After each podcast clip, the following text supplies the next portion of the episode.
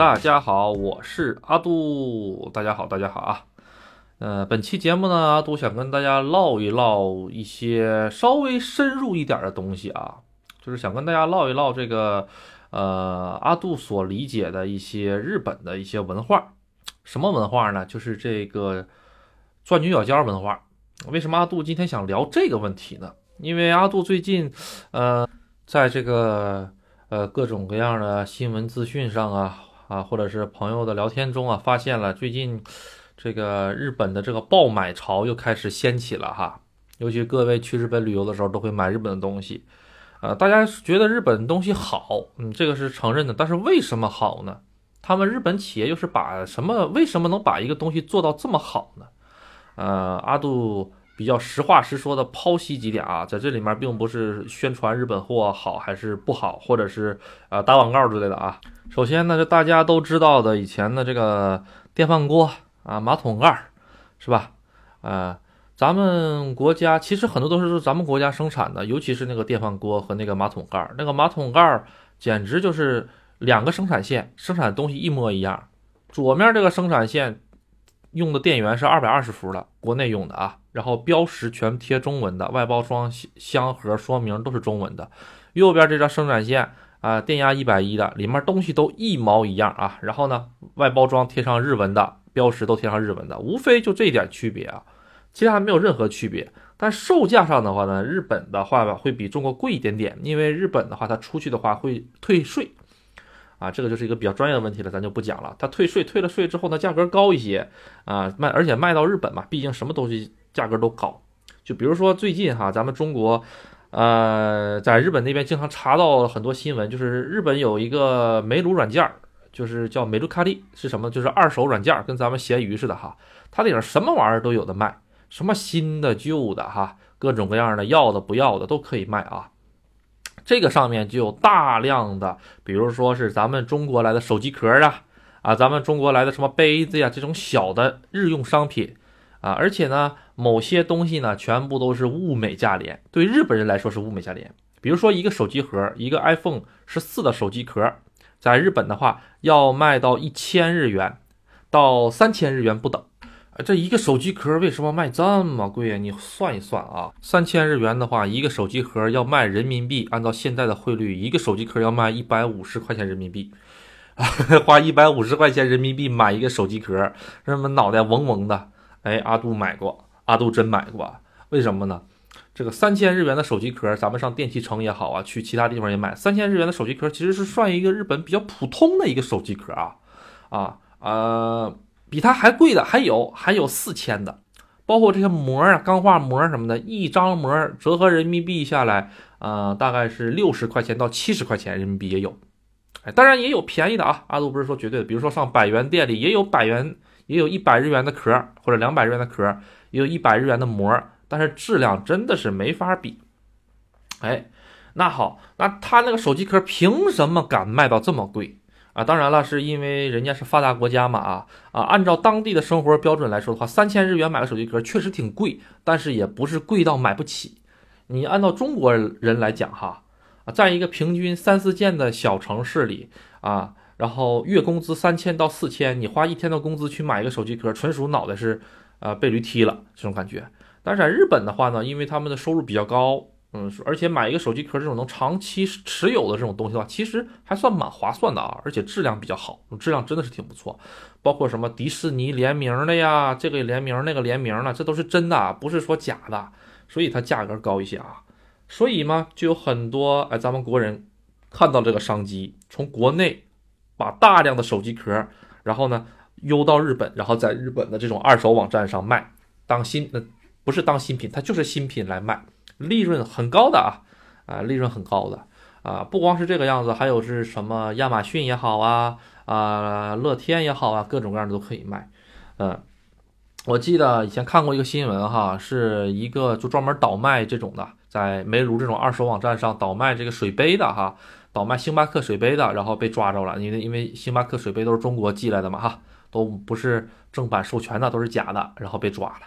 啊，日本像搞这种东西的话。被抓的话，基本上判刑都都得进去蹲，是真蹲着啊啊！三年五年是很正常的啊，再罚你很多钱，跟中国不一样啊。咱们为什么中国的这个什么货都有呢？全世界各种各样的货都有呢？就是因为法律的问题。哎，法律再严一些的话，再狠一些的话，这种慢慢慢慢慢就没了啊。当然了，每个地方呢，哈，它这个文化不同哈，它对很多东西的这个呃看法也不一样。比如说日本呢，假货就很少，包括日本假币也很少啊。日本基本没有假币，因为日本的假币，他们是这么说的：你照一日元的这个成本，都比这个一日元贵，知道吗？一日元折合人民币现在是五分钱左右哈，五分钱你造五分钱的这个硬币，它都值不上五，它它它要大于五分钱，可能要花一毛钱才能造这个五分钱的硬币。包括现在的一万日元啊，好像马上要改版了哈，是这两年就要改版了新的，呃，它的造价就比这个纸币的价格几乎是差不多了。也就是说，人家如果再造假的话，不合适，根本不合适，你赔本做买卖是吧哈？啊，就造它那个精细程度，所以说嘛，也没有。这第一，第二是它防伪标志做的相当好啊。日本的这个钱，你是拿手一摸，你就能摸出来的，是跟这个真的假的是不一样的，而且一听声音就能听出来的。所以在日本呢，大家来找钱呐之类的，基本上不用看啊，不用看的啊啊。然后，哎，咱们刚才讲到哪里来了？这怎么刚开始就跑啊？这刚开始跑啊？对，讲到这个商品马桶盖是吧？哈。啊，包括这个电饭锅之类的这些东西，这些东西哈，嗯，阿杜其实个人感觉是加上了一些玄幻的色彩，或者是加上了一些宣传的特色在里面，就是果然吧，还是没有那么的好用呃，但是呢，肯定比咱们这边的某些品牌好用一些。原因在哪里啊？当然了，咱们古时候就说了一个叫做一分价钱一分货嘛，我买贵的肯定有贵的好处。这句话是有道理，但是如果放在一个价格相差二十倍、三十倍的产品面前，那就不一定了啊。比如说，你去日本买个电饭锅要两千块钱、三千块钱人民币买一个电饭锅，啊，折合人民币五万六万日元，五万六万日元在日本买个电饭锅算是比较中上等的一个电饭锅，还算是不错的电饭锅啊。但是你在淘宝上花一百多块钱也能买个电饭锅，还是牌子货。啊，你要是嫌这个电饭锅太贵了，还能买个几十块钱电饭锅也能买到，那这个价格相差多少？相差三十倍不止啊！咱保守一下说三十倍，相差三十倍的话，它这个味道能相差三十倍吗？相差不了三十倍。哎，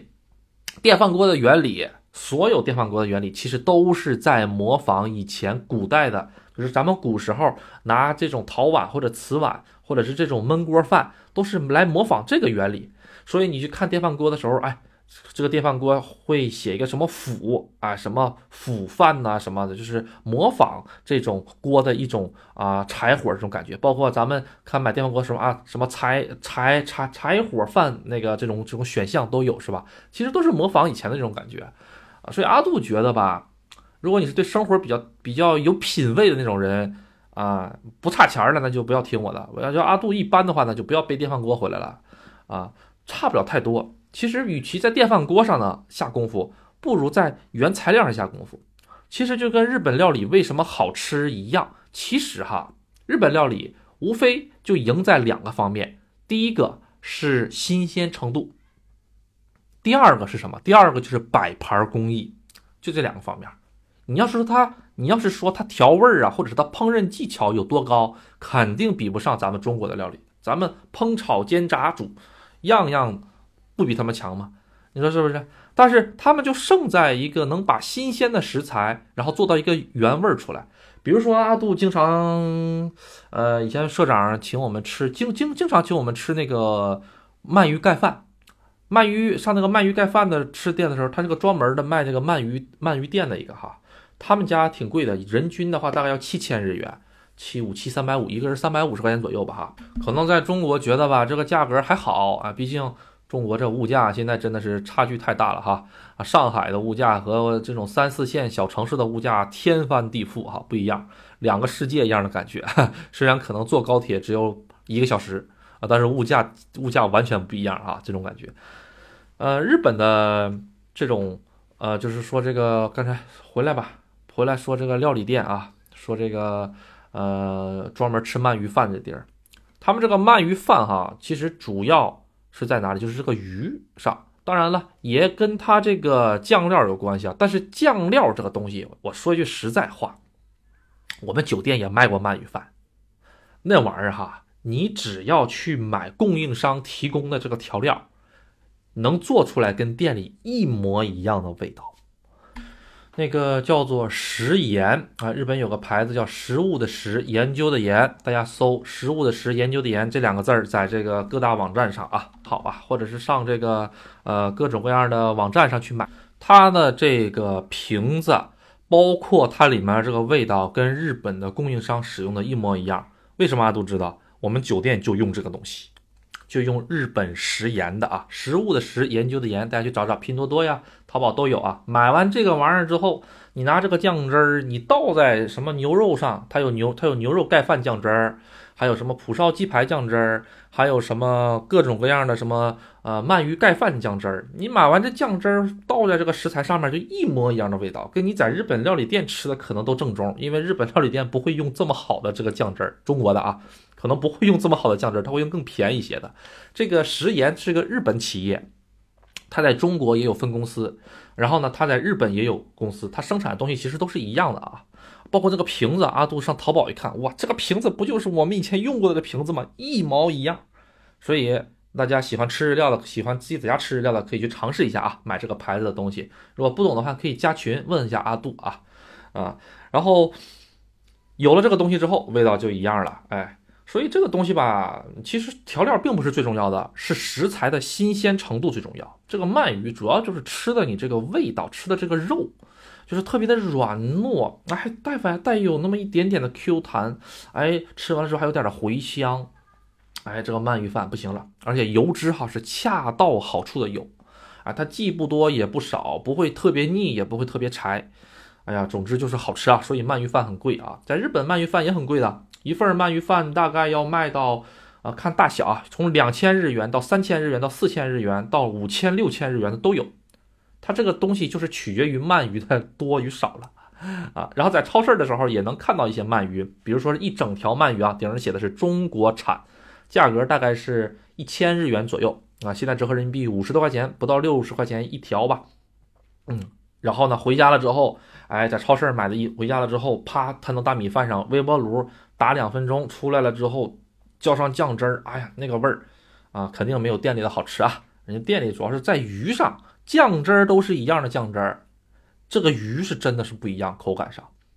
好，然后所以嘛，这个日本料理的第一精华是什么？食材上。然后啊，阿杜说一下子，这个吃鳗鱼的时候他们会喝一个汤，其实就是鳗鱼的肝脏。然后呢，那个那个汤，那个汤哈特别特别的淡，但是日本人认为那个汤是大补的，所以他会喝。喝完了之后呢，啊，阿杜当时那个不知道这个这个汤，就阿杜一看清明就是清汤寡水的，就它跟味增汤不一样，它是个透明的，然后里面稍微有那么一点点像干儿一样的东西，还有还有两片那个菜叶子，应该是香菜叶的哈，就没东西了。这个叫做死一 mono，在日语里面啊叫死一 mono，就是。写成这个稀稀物啊，四一莫诺。因为当时我就想，这玩意儿有啥好喝的哈？但是阿杜一喝了之后，哎，为什么日本人吃鳗鱼饭都要这个玩意儿？这个玩意儿鲜灵，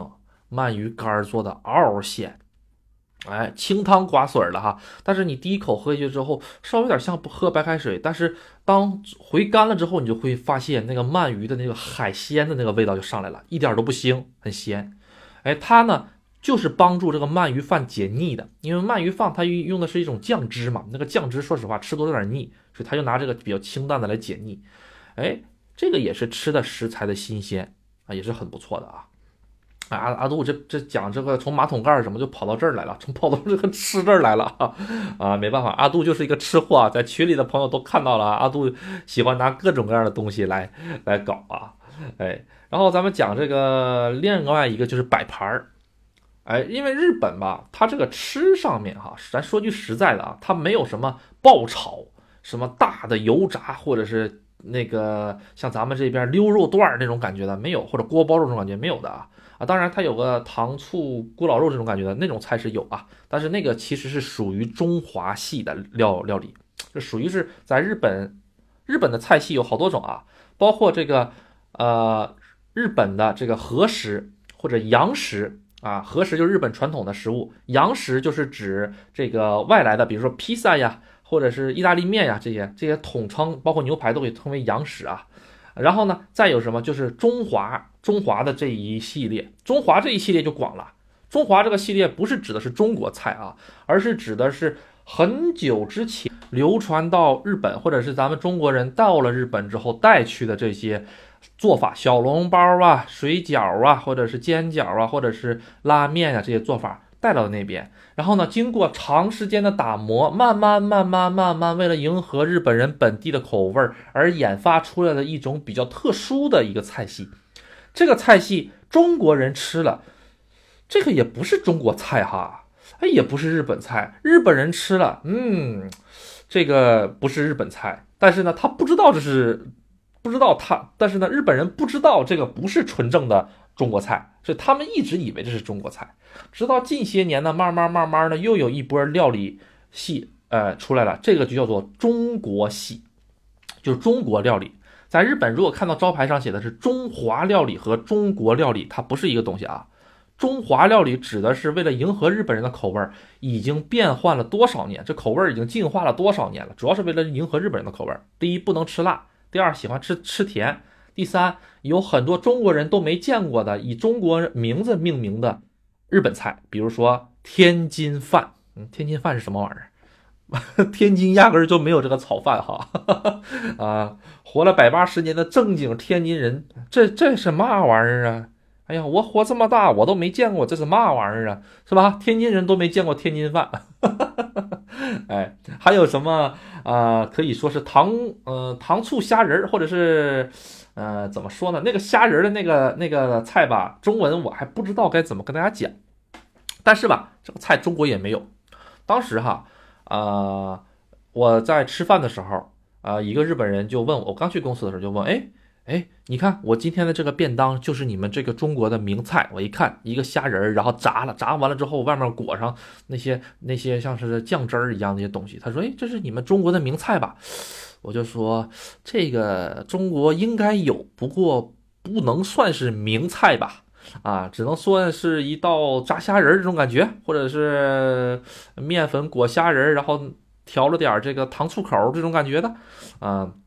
因为阿杜是个东北人嘛，哈，东北那些大大菜大家都肯定知道哈，呃，这个东西我还真不是很清楚。他说，他说不会吧，你骗我的吧？这个可是这个中华料理里面的这个最有名的菜呀，啊，然后我就说我在中国好像吃过是吃过，但是跟这个有点不一样。他说，哎，你肯定不是正经中国人，啊，他误解了。他们眼里面的中国料理，就是他们在中华料理看到的那些东西，都以为是中国就这样，实际上不是的。比如说，拿最简单的，中国人很少吃煎饺，就是以以水饺为那个，就北方吧，咱只说北方啊，说阿杜这边，过了山东，阿杜就不知道了啊啊，北方主要还是吃以水饺为主的啊，什么，尤其是山东的朋友特别喜欢吃水饺啊。啊，东北也特别喜欢吃水饺，但是呢，煎饺很少吃。煎饺的话，在我们东北倒是有的时候吃，比如说是过年的时候，过年那段天天吃饺子呀。哎呦，那天天吃饺子吃的，大年初一吃到大年初七，天天吃饺子，那吃的，一睁开就是饺子，一闭眼就是饺子，一睁开眼饺子，那玩意儿吃的真是顶了都已经。所以呢，呃，家里的老人呢，爷爷奶奶会变着法的给你做，比如说大年初一剩的饺子，就是过了水的饺子，煮好了的，大年初二的早上煎着吃。哎，有可能会变成这个样子。然后有的时候到了元宵节的时候，我们东北那边还喜欢炸元宵啊，然后有可能还把饺子一起跟着炸，会有这种做法啊。但是在日本呢，日本人吃饺子主要是以吃煎饺，叫做 yakigyoza 为准的。他们的饺子，哈，主要就是生饺子吧，生饺子做完了之后，然后排排排排在锅上，然后加点水，啪，马上扣盖蒸，哎。这里面蒸的熟差不多了之后呢，把盖儿一打开，撒油开始煎。哎，他们现在日本研究的这个冷冻食品特别厉害，啥都不用干，啥也不用洒水，也不用撒油，直接码在锅上，按照它的说明，小火三十秒，大火一分钟，中火啊一分钟，好收锅，啪，哎拿盖儿就拿这个碗直接扣在锅里，的脚上，然后活动活动锅，锅这个三百六十度啊一百八十度一翻，翻了之后，饺子哎，特别漂亮的哎，用这个饺子的背面哎，在外面，就在这个盘子上面啊，哎，金黄黄的一片啊，一掰下来点还嘎吱脆，这种感觉，这个就是煎饺。日本人呢，这个煎饺呢是道菜，不是主食啊。他们喜欢拿这个煎饺就啤酒，就是在有很多日本人的观念里面，尤其是那些老的昭和的人。啤酒跟什么最配？啤酒跟饺子最配。啊，阿杜呢，有点能理解，有点理解不了。反正我是去酒吧喝啤酒，从来不不就饺子。你给我烤条鱼都比吃饺子强。哎，那阿杜他那个水饺是什么呢？哎，这个水饺哈，日本的水饺这个皮它是糯米的，就是像咱们汤圆这种软软软糯糯的。有的时候呢，他们这个水饺里面上来的时候啊，它不是单单给你上了一个水饺，里面可能还给你放点菜叶子。他们把水饺当成馄饨一样的这种感觉来来来吃，知道吗？哎，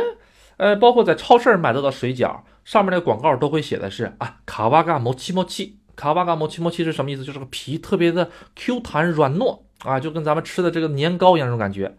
包括阿鲁以前在日本。买这个水饺皮啊，它它有饺子皮卖啊，日本有饺子皮卖啊。日本人比如说咱们一家三口，一家四口，哎呀，咱们今天好不容易团聚，咱们干什么呢？咱们这个包顿饺子吧。但是他这个包顿饺子不像是咱们中国人这种包顿饺子是为了团聚，他们就是只是人多，哎，咱们玩个项目，哎，咱们今天就包包饺子玩，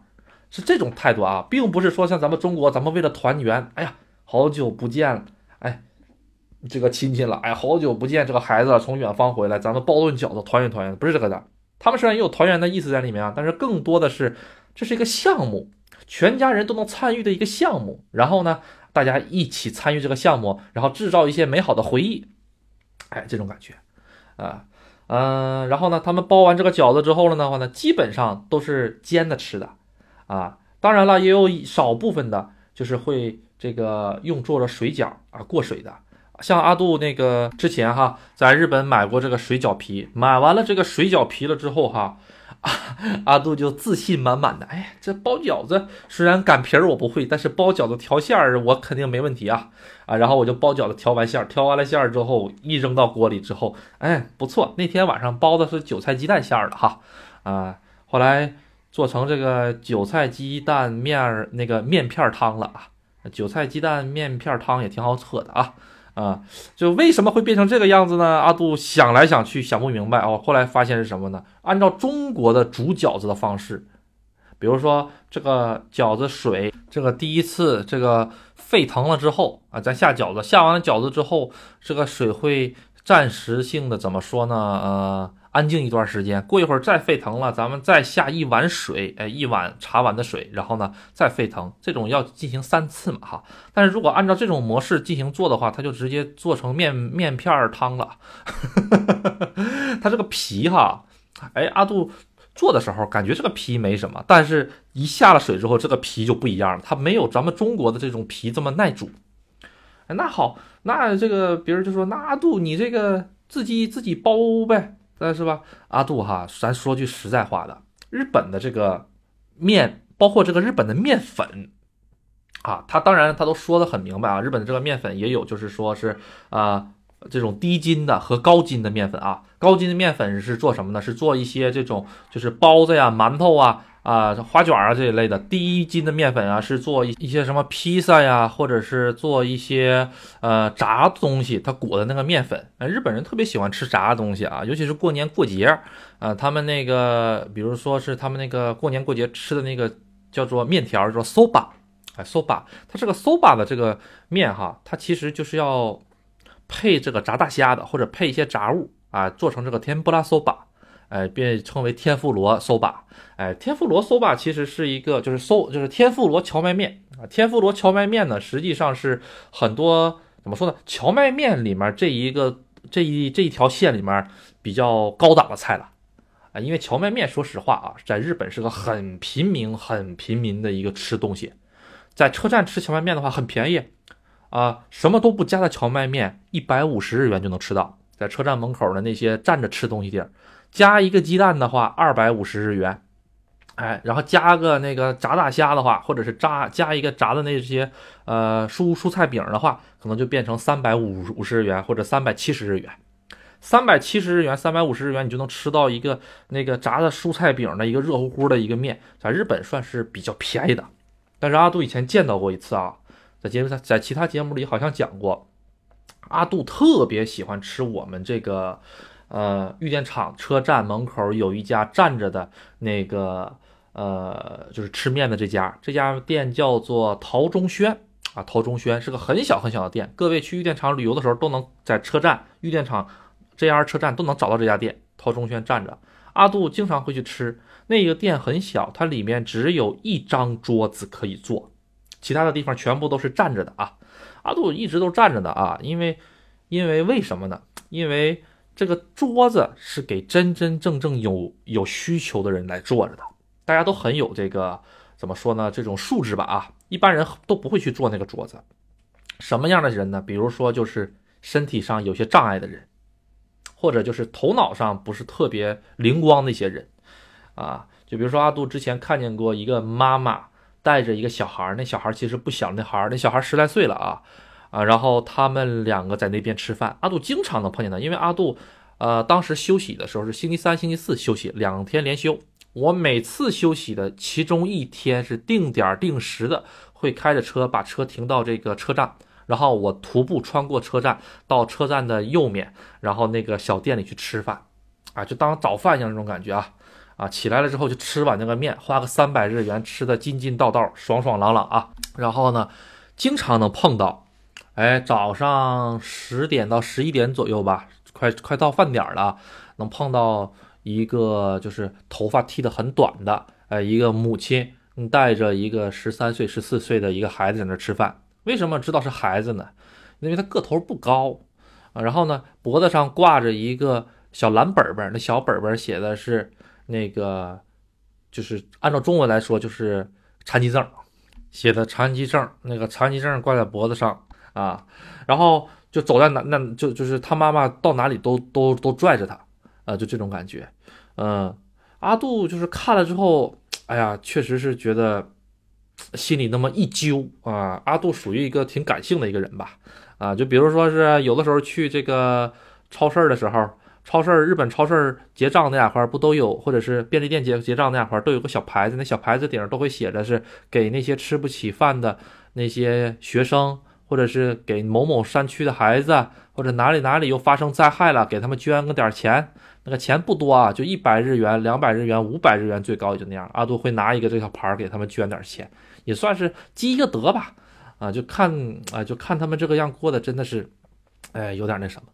哎，然后阿杜再扯回那个那个荞麦店啊，在那荞麦店经常能看到他们两个，他们两个就是一个坐在这边，一个坐在那边，他们两个人只点一碗面，只点一碗什么都不加的面，那碗面一百五十日元，折合人民币七块五，现在的汇率，什么都不加。有的时候呢，哎，会加一个这个一百日元的一个，就是像这种炸的这种小饼一样。有的时候是什么都不加，阿杜看这个东西，哎呀，有点揪得慌。咱说实话，这眼泪都要都要出来了。啊阿杜就看不得这种这种场面，所以我就想，哎呀，这怎么整啊？但是吧，你在日本不好插手帮助人家这种事儿。就比如说，人家在那吃饭，我我跟老板说，你再点一碗给他，他绝对不会收的。就是人家这顿饭宁可饿着，他也要这个脸，你知道，就是作为人最后的一个尊严吧。所以阿杜就这种对对于这种事情就是不插手，什么手都不插。那你如果怎么地都想干点什么的，那你就上这个超市也好，便利店的也好啊，去捐点钱就可以了啊。因为，嗯，如果是在那个场合下，阿杜说：“哎，我请你吃碗面吧。”你想想，他以后还会来这么便宜的面店吗？他以后就会想，哎呀，我要是来到这个店了的话，再碰到他的话，就等于是他又会给我买面，这样子的话，我就会给他造成困扰啊。日本人会这么想，他会这么觉得啊，所以就是，哎呀，我要是给他造成困扰的话，那以后，哎呀，那我就不能来这儿了。如果我在那个场合帮助了他的话，那他以后可能就失去了一个这么便宜吃饭的地方，因为一百五十日元呢，自己买面。也就也就是个三十日元、四十日元这个样子，但是你还得自己开火啊，还得自己做，啊，对，总之吧，嗯，挺伤心的。阿杜阿哈杜基本上一个星期都能碰见一一次吧，啊，就是经常能碰到他们。好，然后其实，呃，有的人就会觉得，哎，阿杜你净胡吹，日本不是发达国家吗？怎么还有人过得这么惨呢？吃不上饭呢？哎。美国也是发达国家，那那个流浪汉那不一大堆一大堆吗？是不是？啊，日本也有，日本也有，而且日本有很多小孩子都吃不上饭。日本这种小孩子吃不上饭的事儿是真实存在的。日本有很多这种慈善机构，啊，你给他每个月只要捐给他一千日元，啊，给给他就行了，一个月一千日元折合人民币五十块钱，然后给给他就行了。这一千日元呢？能够让四个家庭吃上一顿饭，知道吗？四个家庭就能吃上一顿饭。所以说，呃，阿杜一直都在有捐这个东西，呃，每个月一千日元，每个月一千日元的帮他们捐。捐完了之后的话呢，他们会把这个钱融合到一个慈善机构里面，然后他们慈善机构会购买一些食物也好啊，或者是买一些其他东西也好啊，然后再捐给其他人，啊，捐给这些家庭。啊，日本有很多这样的慈善机构的，包括有专门针对外国人救助的，还有针对女性的，还有针对儿童的。他这个确实是做得很好，人家给钱是一部分，更多的是给食物啊，给给食物啊，啊，嗯，就像美国的那个食物银行一样的这种感觉啊。呃，为什么日本会有这么多孩子吃不上饭呢？其实，在日本哈，六个六个孩子里面就有一个孩子吃不上饭，就吃不饱饭，一天只能吃一顿。六个孩子里面就有一个，这个几率。真的是这个概率真的特别高哈，原因很简单，就是日因为日本有很多的单身母亲，比如说高中毕业了，交了个男朋友，稀里糊涂怀孕了，然后男朋友跑了，这个这个小孩才才多大岁数？怀孕的这个母亲可能才十七岁、十八岁，呃，高二、高三，好了，学业也就不上了，然后把孩子生下来了之后，天天照顾孩子，他学也上不了了，对不对？那没办法，只能打短工。打了短工，如果是在有这个孩子的父母的基，就是这个怀孕的孩子的这个父母，如果愿意帮助他的话，哎，咱说咱还在这儿住，咱们一起抚养这个孩子还好。大多数的父母吧，说实话都不是很喜欢，不是很愿意。为什么呢？很简单啊，因为日本的它这个耻辱文化也有。比如说咱们住在这一个街区的朋友，大家都知道，都认识。哎呀，那个谁谁谁谁家的孩子啊，哎，怀孕了。哎呦，才才才高二就怀孕了！哎呦，这这个这个学都不上了，生孩子，很多母亲爸爸妈妈就受不了这种外人的这种，呃，怎么说呢？呃，歧视也好，或者是这种目光也好，哈，然后呢，就选择把这种压力释放到自己的孩子，说：“你给我搬出去住，啊，这孩子没办法，你自己搬出去住。我要生孩子，我搬出去住，搬出去住了之后，他有什么能工作能力？他没有工作能力，虽然能打工。”是吧？虽然日本他有这个小孩的这个津贴，但是我跟你说，这个津贴哈，它只是锦上添花，它不能够雪中送炭。大家知道什么意意思吗？它只能锦上添花。比如说，我一个月工资我能挣二十万日元，刨出去税啊，我能拿到手二十万日元。那好了，这个小孩的补贴也好，各个方面下来了之后，那好没问题。那我可能能多拿个几万日元，锦上添花，能带孩子去吃几顿好的，吃几顿烤肉，哎，咱们去迪士尼乐园玩一玩，这是可以的。但是你要是说就靠政府给一个小孩发的这点钱，我我我就想养活他和我能吗？不能，养活不了。所以说就会造成这个问题，但是呢，这些母亲又为了照顾这个孩子，所以就形就形成了一个恶性循环，就是母亲一体一直在不停的工作，不停的工作来养这个家，然后这个孩子呢，他就没办法了，他就只能自己成长，自己在家待着，放了学之后自己在家待着，自己在家待着之后呢，然后那个自己吃饭。然后呢，再加上经济条件差一些的话，每天可能只是只能吃一个饭团一个饭团一百日元，便宜点的店可能卖个五十日元、六十日元，就这吃一个这饭团就这个样子，啊，那有人说，那日本那那政府福利多好啊，你去申你去申请啊，是不是去申请儿童保护啊，对不对哈？啊，是儿童保护确实能申请，但是申请的话，这个儿童就得到儿童保护机构里去了。哪个妈愿意看自己的孩子上儿童保护机构里去待着，是吧？啊，虽然能吃饱饭，但是又缺乏母爱呀，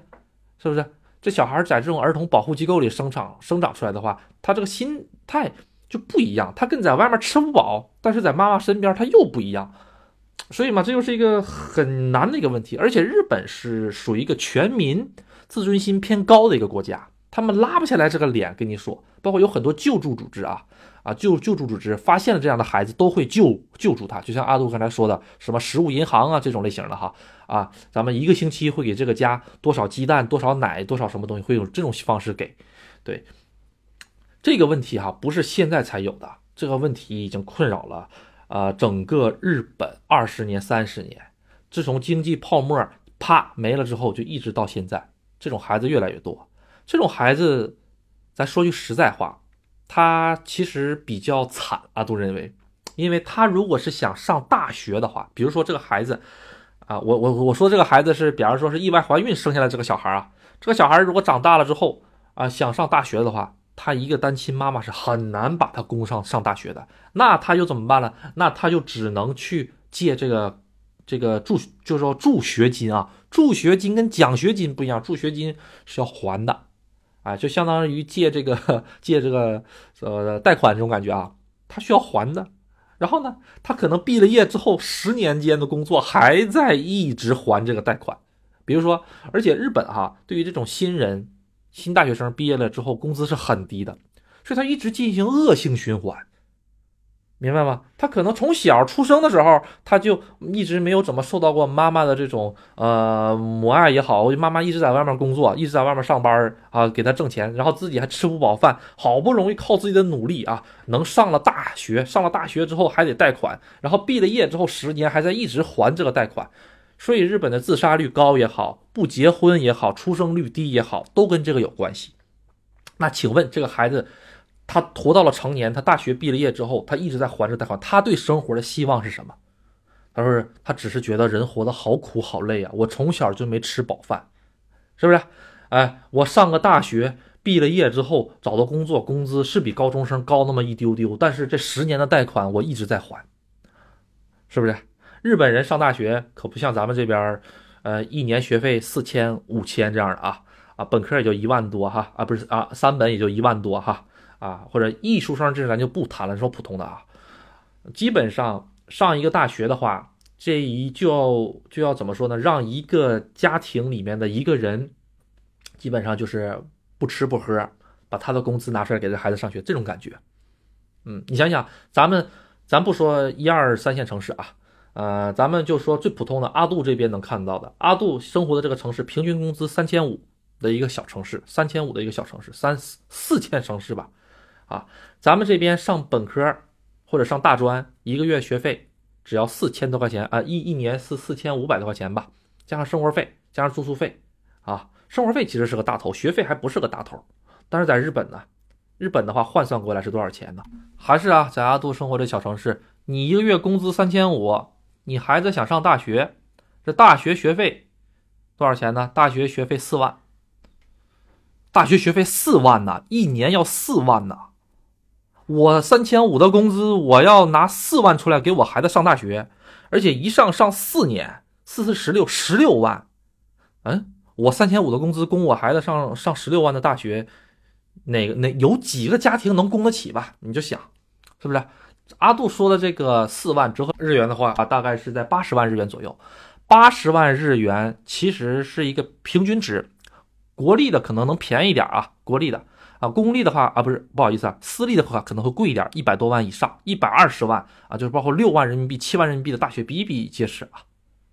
是吧？你说是吧？拿三千五的工资，你去上十六万的大学，你能上得起吗？上不起啊！啊，当然了，啊，在在日本的话哈 是不一样的，日本的工资也高一些啊。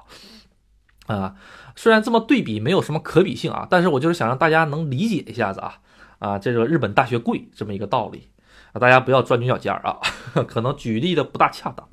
啊。总之呢，就是说这类孩子吧，其实不是少数，